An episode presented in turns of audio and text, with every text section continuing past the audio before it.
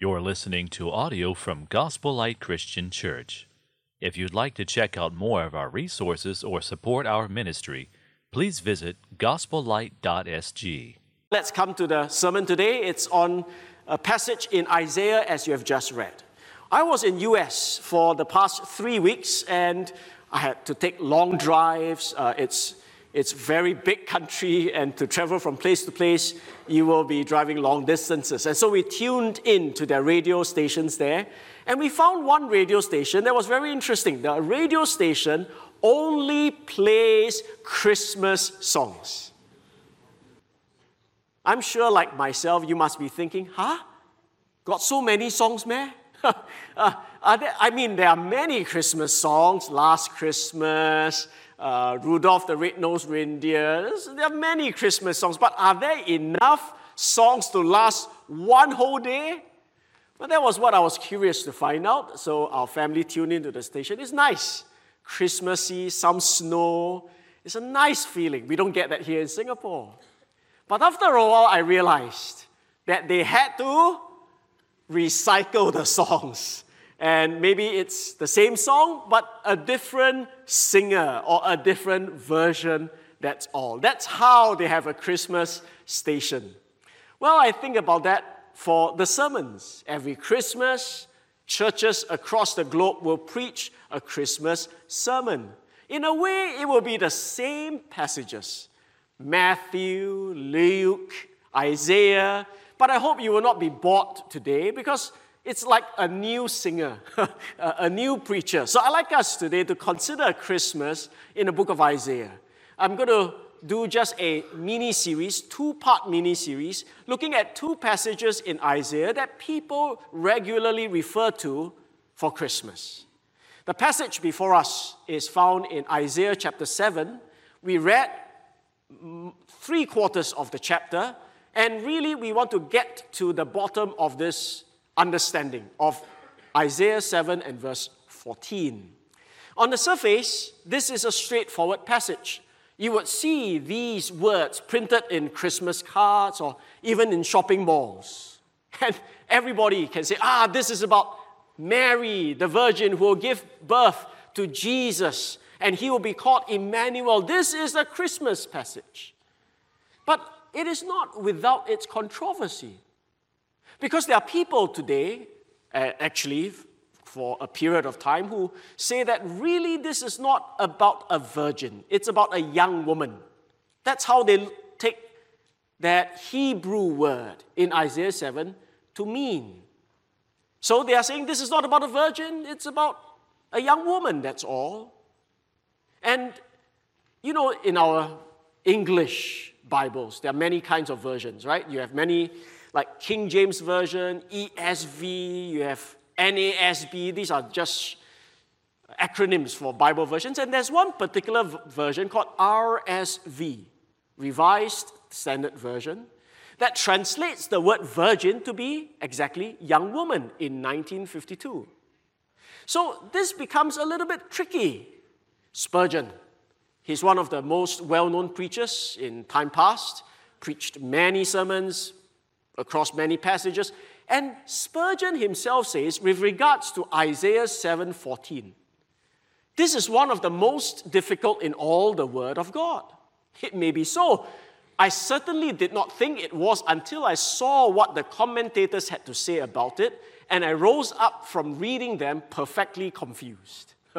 I felt a little like that. I thought it's a straightforward passage, Isaiah 7, so familiar. But when you dig deeper and you read other commentators, they throw up this controversy. Is this virgin really a virgin, or is this simply a young woman? And there are other things to consider.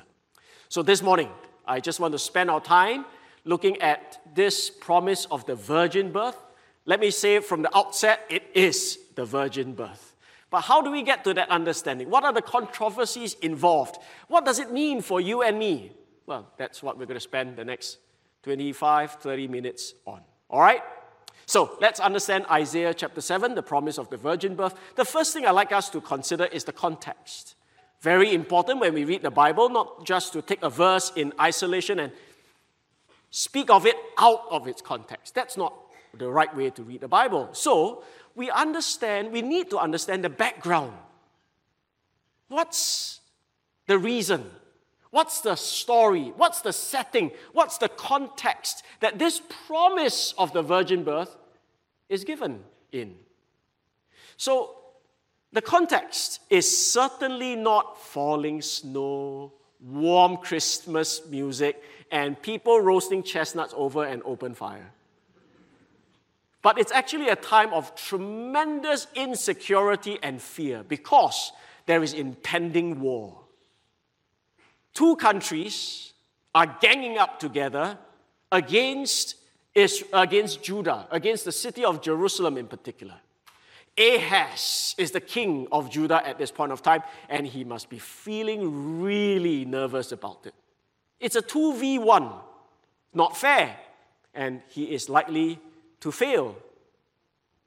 The bigger context, however, is that these two countries, Syria and Israel, wanted to fight Judah because they felt threatened by another mega power called Assyria. They knew that they had very little chance to stand up against this mega power Assyria, so they wanted Judah to partner them to form this three nation coalition to stand up against Assyria.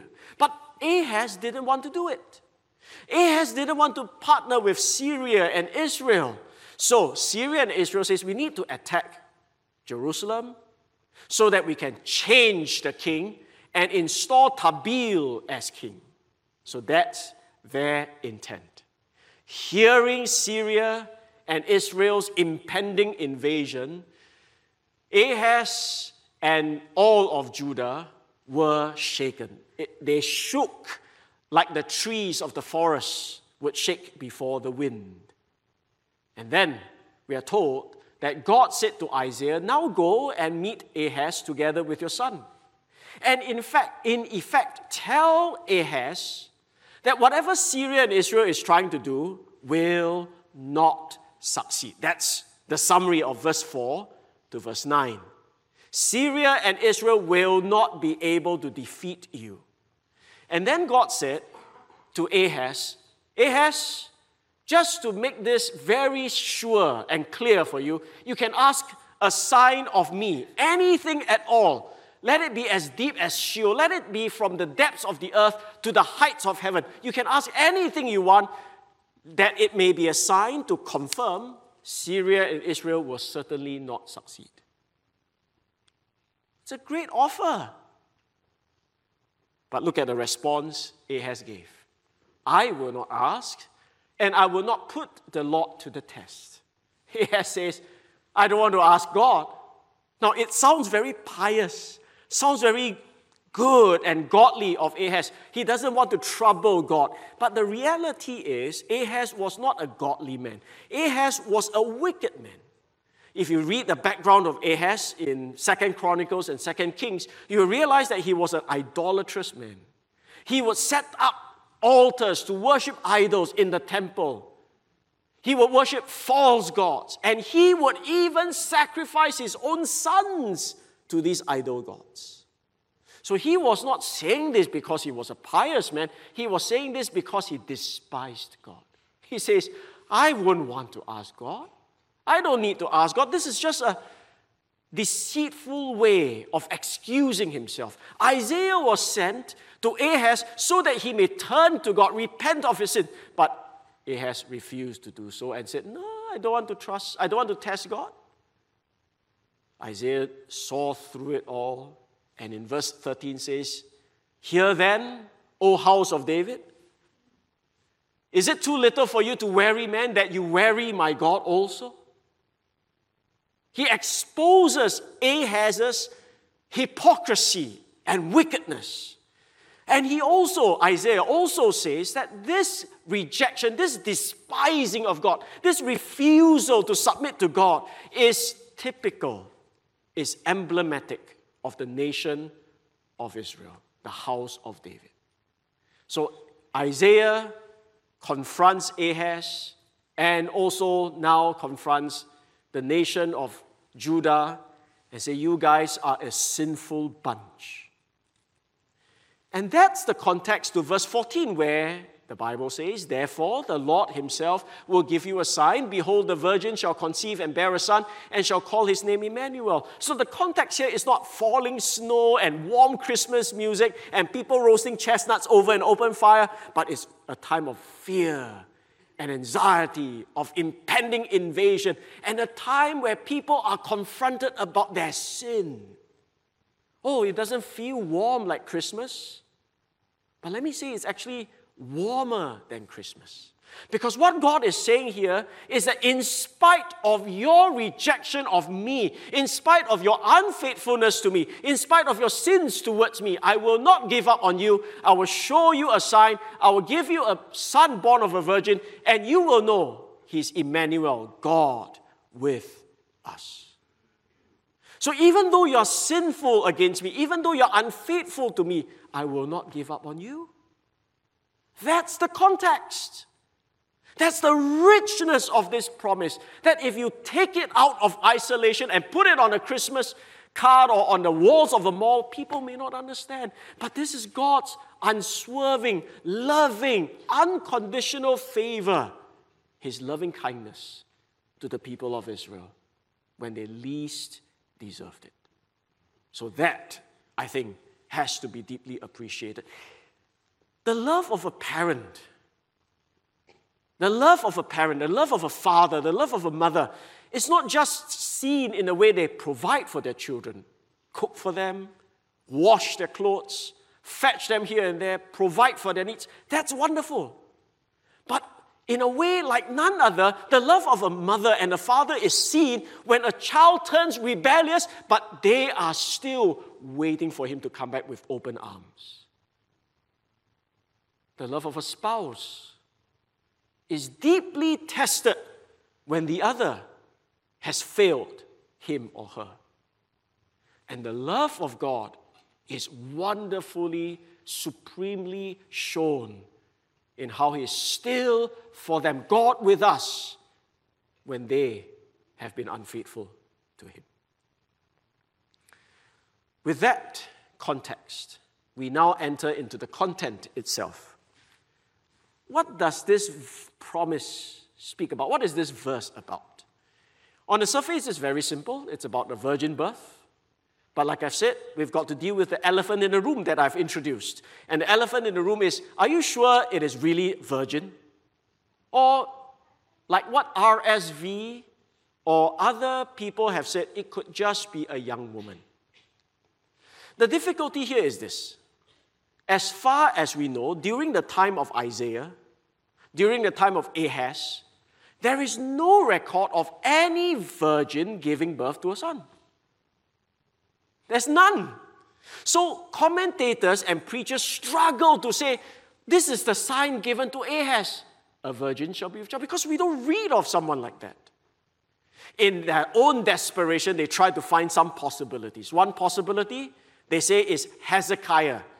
But you know, Hezekiah is another king that will come along. But as far as commentators could tell, Hezekiah was already born before this promise is given. Then some other people say, oh, maybe it's some unknown child born of some unknown woman. She is a virgin and nobody knows who he is, but it was something that happened. But the contention is if the child and the woman or the mother is truly unknown, then it will not be a good sign. It's useless. It has to be publicly perceived. And then some would say, oh, it could be Isaiah's wife who gave birth to a son. But it could not be because I purposely showed you verse 3 in chapter 7. Isaiah was told to confront Ahaz with his son.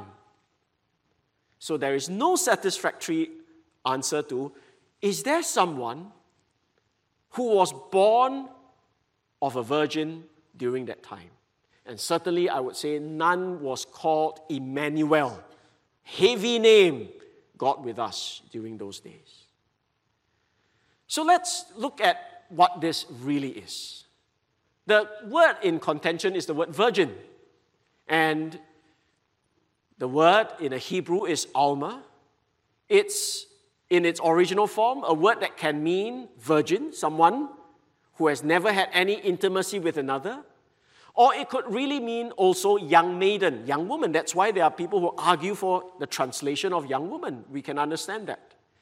But to determine whether it is specifically virgin or just a young woman, it will need the context, the surrounding background to tell us.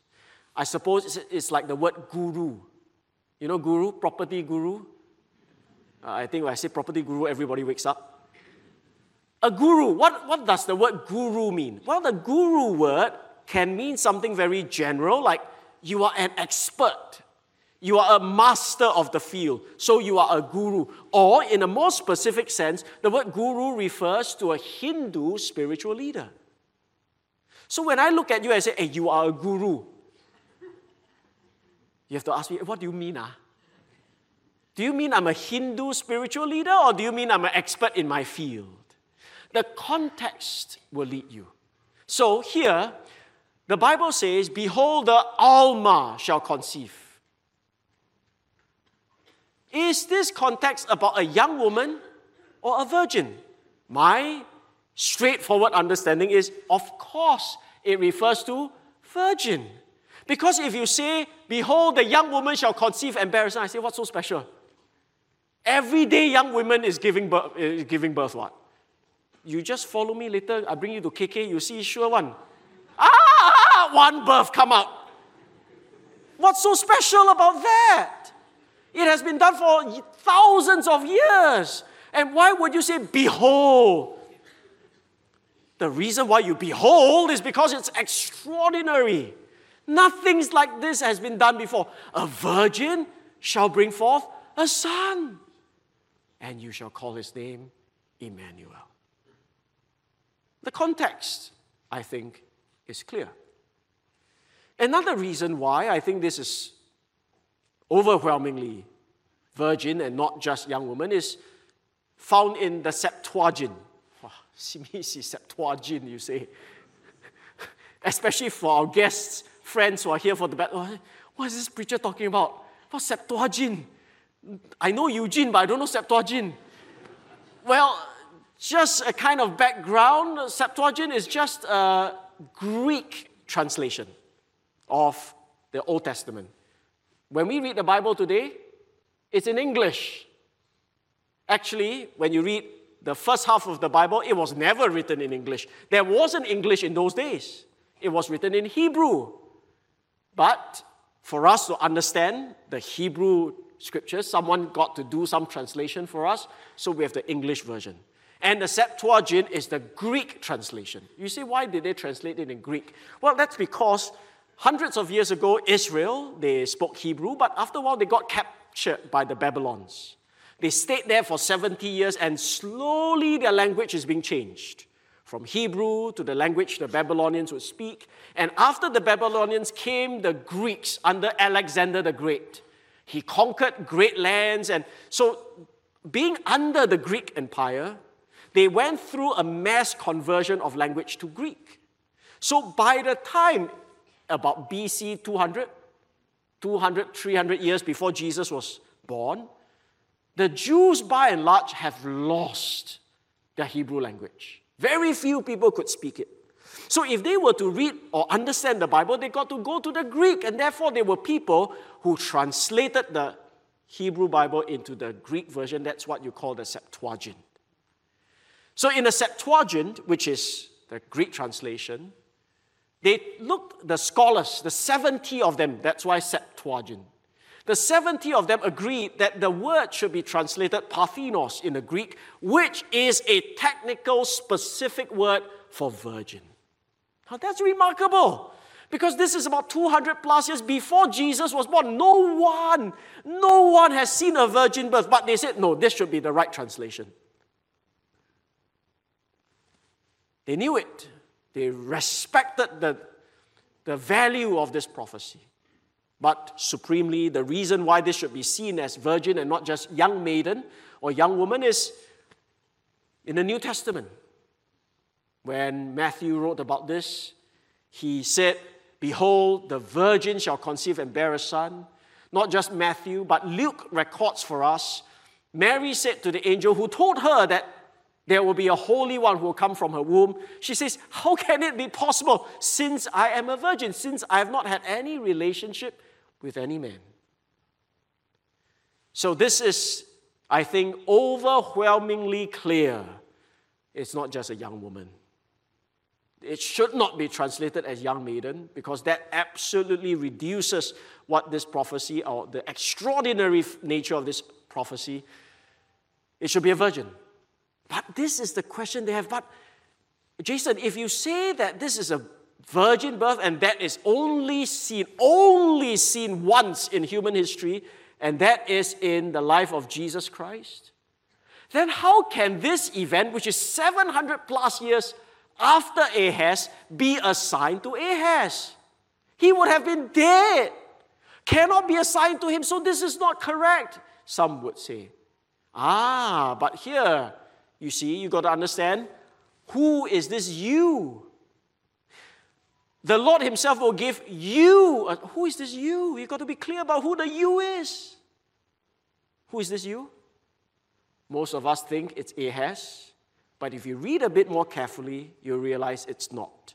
Because just before this, in verse 13, the reference is made to the house of David. And what is convincing is that the you here in the Hebrew is in a plural form. In verse 11, it is singular to Ahaz himself. But you see, this is the conversation that is going on. Ahaz asked a sign. Anything from the depths of the earth to the heights of heaven. Ahaz said, What am I? I don't want it. I don't want to ask. I don't believe. I don't want to ask. All right. Why are you, house of David, always like that? You always like that one, you Okay, never mind. God will give you a sign. The you here is not to Ahaz. Ahaz is now set aside. He didn't want a sign.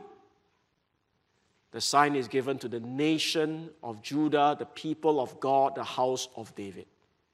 That's why it is a relevant sign because the house of David existed hundreds of years later during the time of Jesus as well. So, this is a sign to the house of David saying, Although you sin against me, and I will soon send the Assyrians and the Egyptians to invade your land. I will do that. I will punish you. But I will not utterly forsake you. Though you sin against me, I will still be with you and I'll show you so via the virgin birth. See, the depths of this prophecy, it's not just something we can take in isolation. The context is God communicating his unflinching faithfulness and love and commitment to the rebellious house of David. I will be with you, and you know it through this special child, Emmanuel. That's the point. Finally, I have time to wrap up with connection. This is not a promise, a statement that just erupts out of the blue, as if God suddenly thought, oh, okay, okay, let me plan something for you. It's not an afterthought, it's not random, it's not sudden. It is something that is consistent. It is something that has begun thousands of years before Ahaz and it's a message that, God's, that God carries through through the entire Bible. It's a consistent messaging from God that there is this special child, there will be this special offspring who will be the source of blessing to all nations, who would save men from their sins, who will defeat the evil one, and who will rule over all. This is the whole message of the Bible, and it is con- consistent and it is connected. Let me show you how. Right in the Garden of Eden, after Adam and Eve sinned against God, God said to the serpent, who is really Satan, I will put enmity between you and the woman, and between your offspring and her offspring, he shall bruise your head. He's saying to the serpent, there will be a special offspring of the woman, and that offspring will crush your head. You came and sabotaged my creation. You came and led my jewel, crown jewel of creation, Adam and Eve, into sin. Oh, but one day there will be this special offspring of a woman. He will come and destroy you, he will crush your head. He will reverse the effects of sin. Her offspring.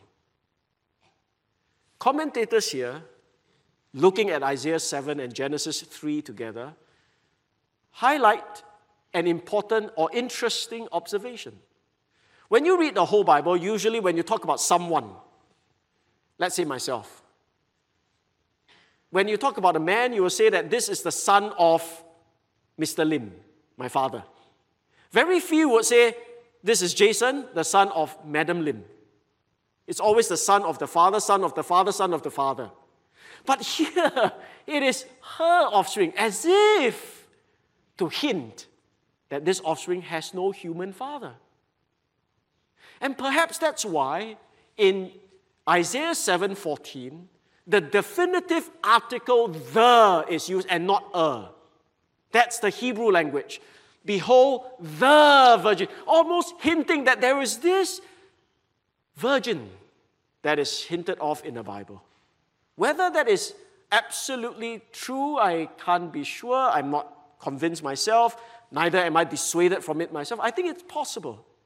And if it is so, then clearly Isaiah, eh, under inspiration by God, is hinting that this offspring of a woman is the virgin who will bring forth this son who you call Emmanuel. So, this special child of a virgin birth is the same who has been promised back in the Garden of Eden in Genesis 3.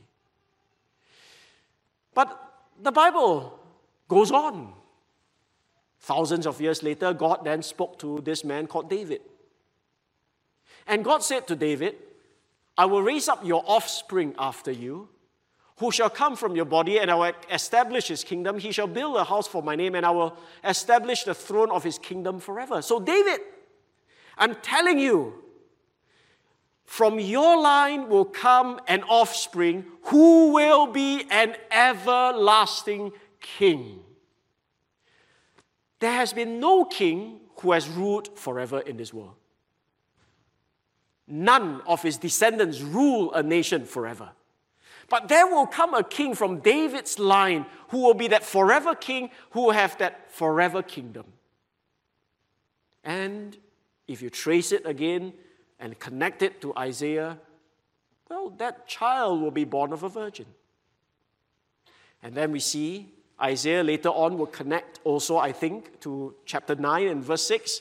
It's a popular Christmas verse shaped in a Christmas tree, but I know some of you will be complaining, so small, can't see. So uh, I make it clear for you. For to us a child is born, unto us a son is given. And this son, this child, this, if I may add, and Emmanuel, is the one on whom the government will be upon his shoulder. His name will be called Wonderful Counselor, Mighty God, Everlasting Father, Prince of Peace.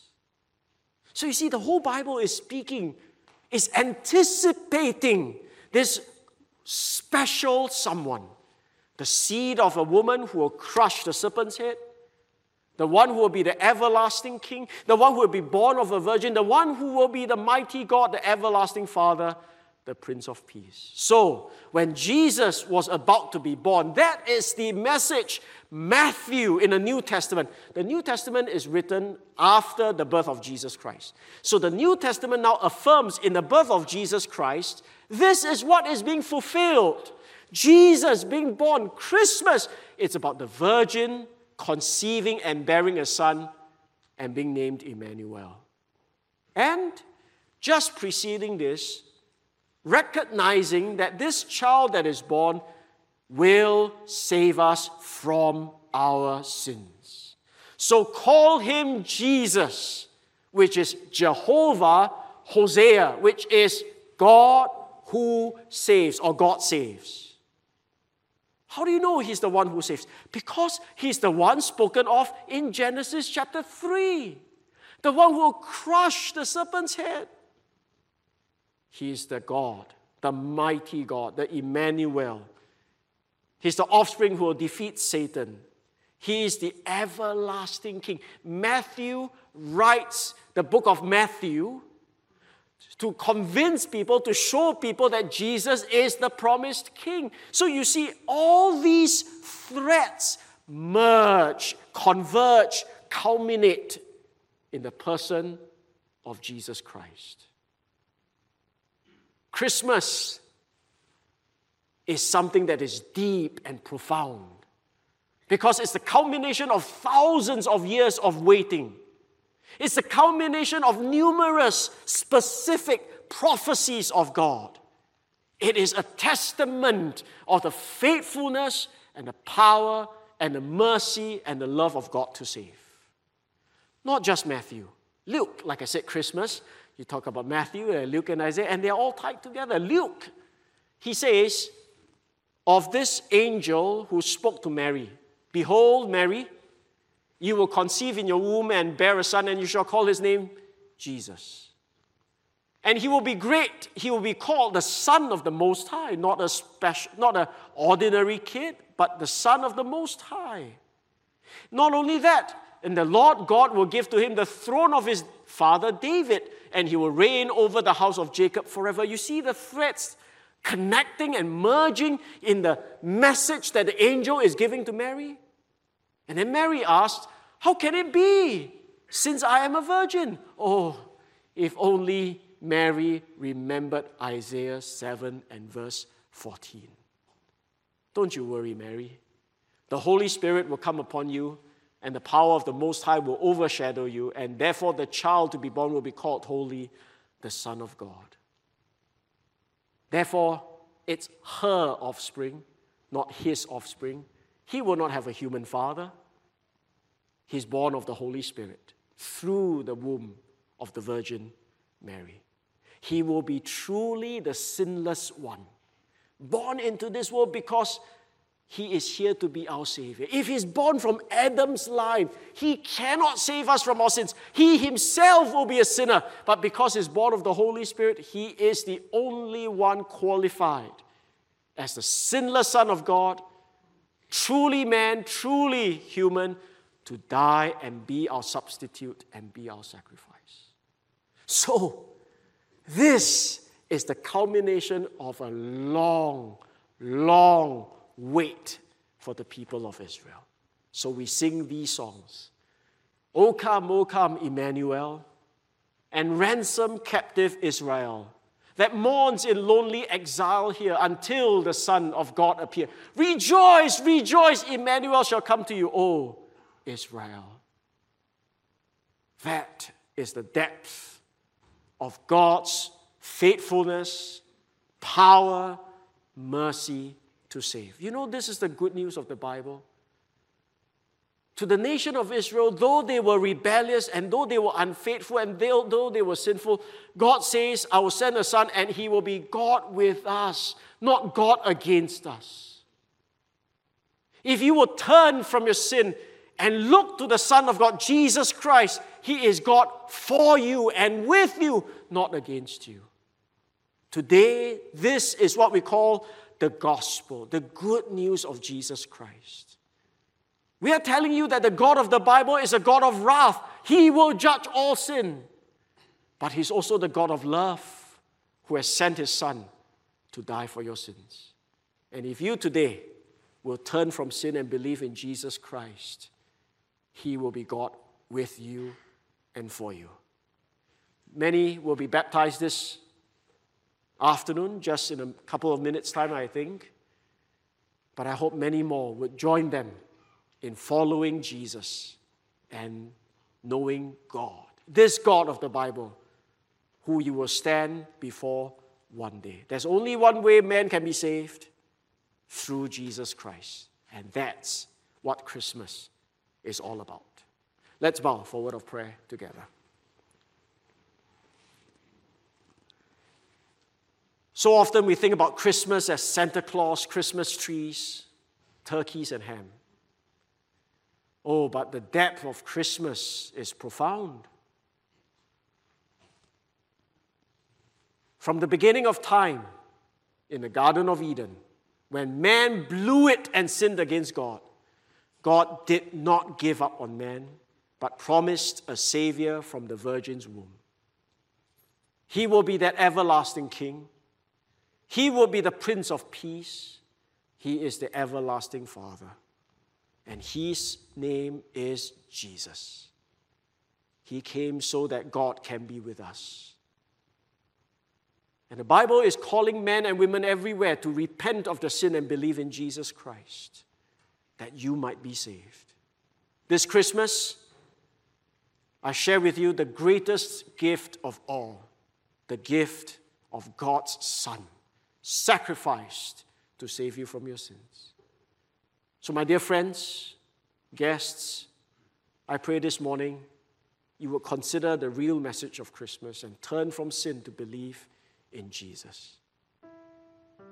I pray you will follow along your baptismal candidates, your father, your son, your wife, your neighbor, your friend who is getting baptized. The reason why they asked you here is so that they may tell you they too have turned from sin and believed in Jesus.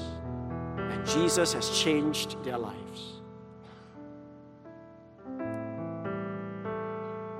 To all my brothers and sisters in Christ, I want to remind you about God's love, about His unflinching, unwavering commitment to His elect. God with us. Maybe today, my brother, my sister, you are living in sin and you are filled with guilt and shame.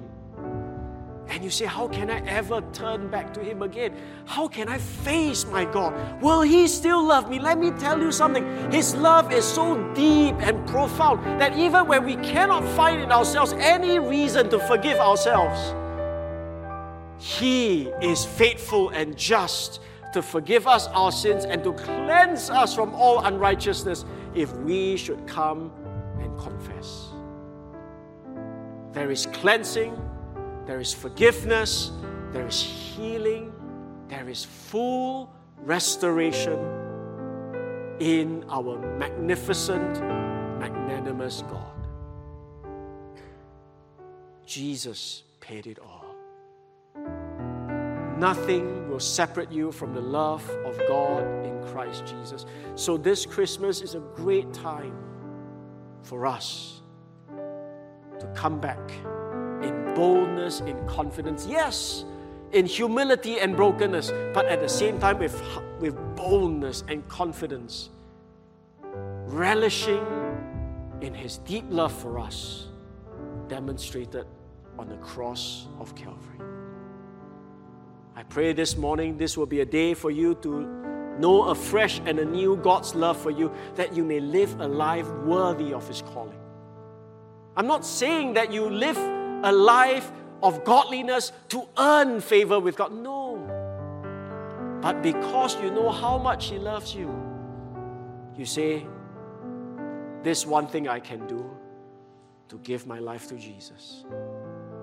I'm not asking you to do a little bit more here, a little bit more there. No, that is inadequate. I'm not asking you to sacrifice a little bit here and a little bit there. I say, no, that is not adequate.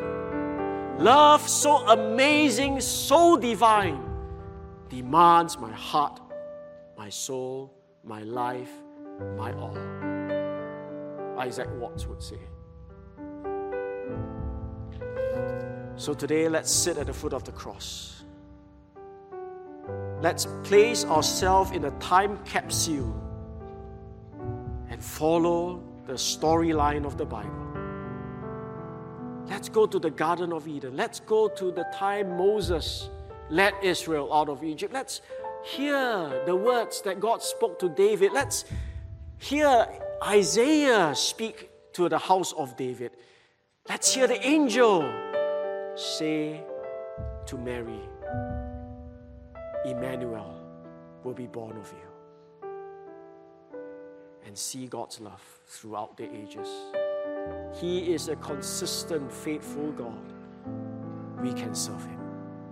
Let this be a Christmas where we are faithfully telling one and all the good news of Jesus Christ. Father, thank you so much again for this time we could pause and look at a familiar passage. I pray that we will plunge new depths and it will fill the deep recesses of our hearts with the love of God. I pray, I know this is not achievable just by human words and human understanding. So we pray for your Spirit to establish these truths that we may be grounded and rooted in love, your love, that we may walk worthy of your calling. Have mercy too to save souls today. There's some who really need to be saved, and so, dear God, speak to them. Thank you for Jesus. Thank you for Christmas. Thank you for all that it means to eternal life. We praise you and ask all this in Jesus' name.